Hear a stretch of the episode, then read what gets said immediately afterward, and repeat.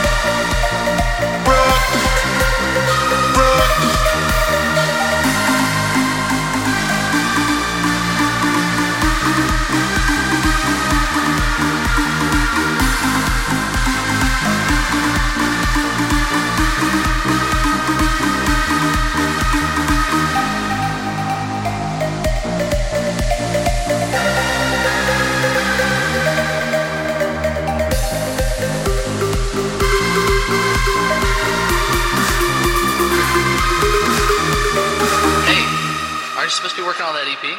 Well, Mexico. Yeah.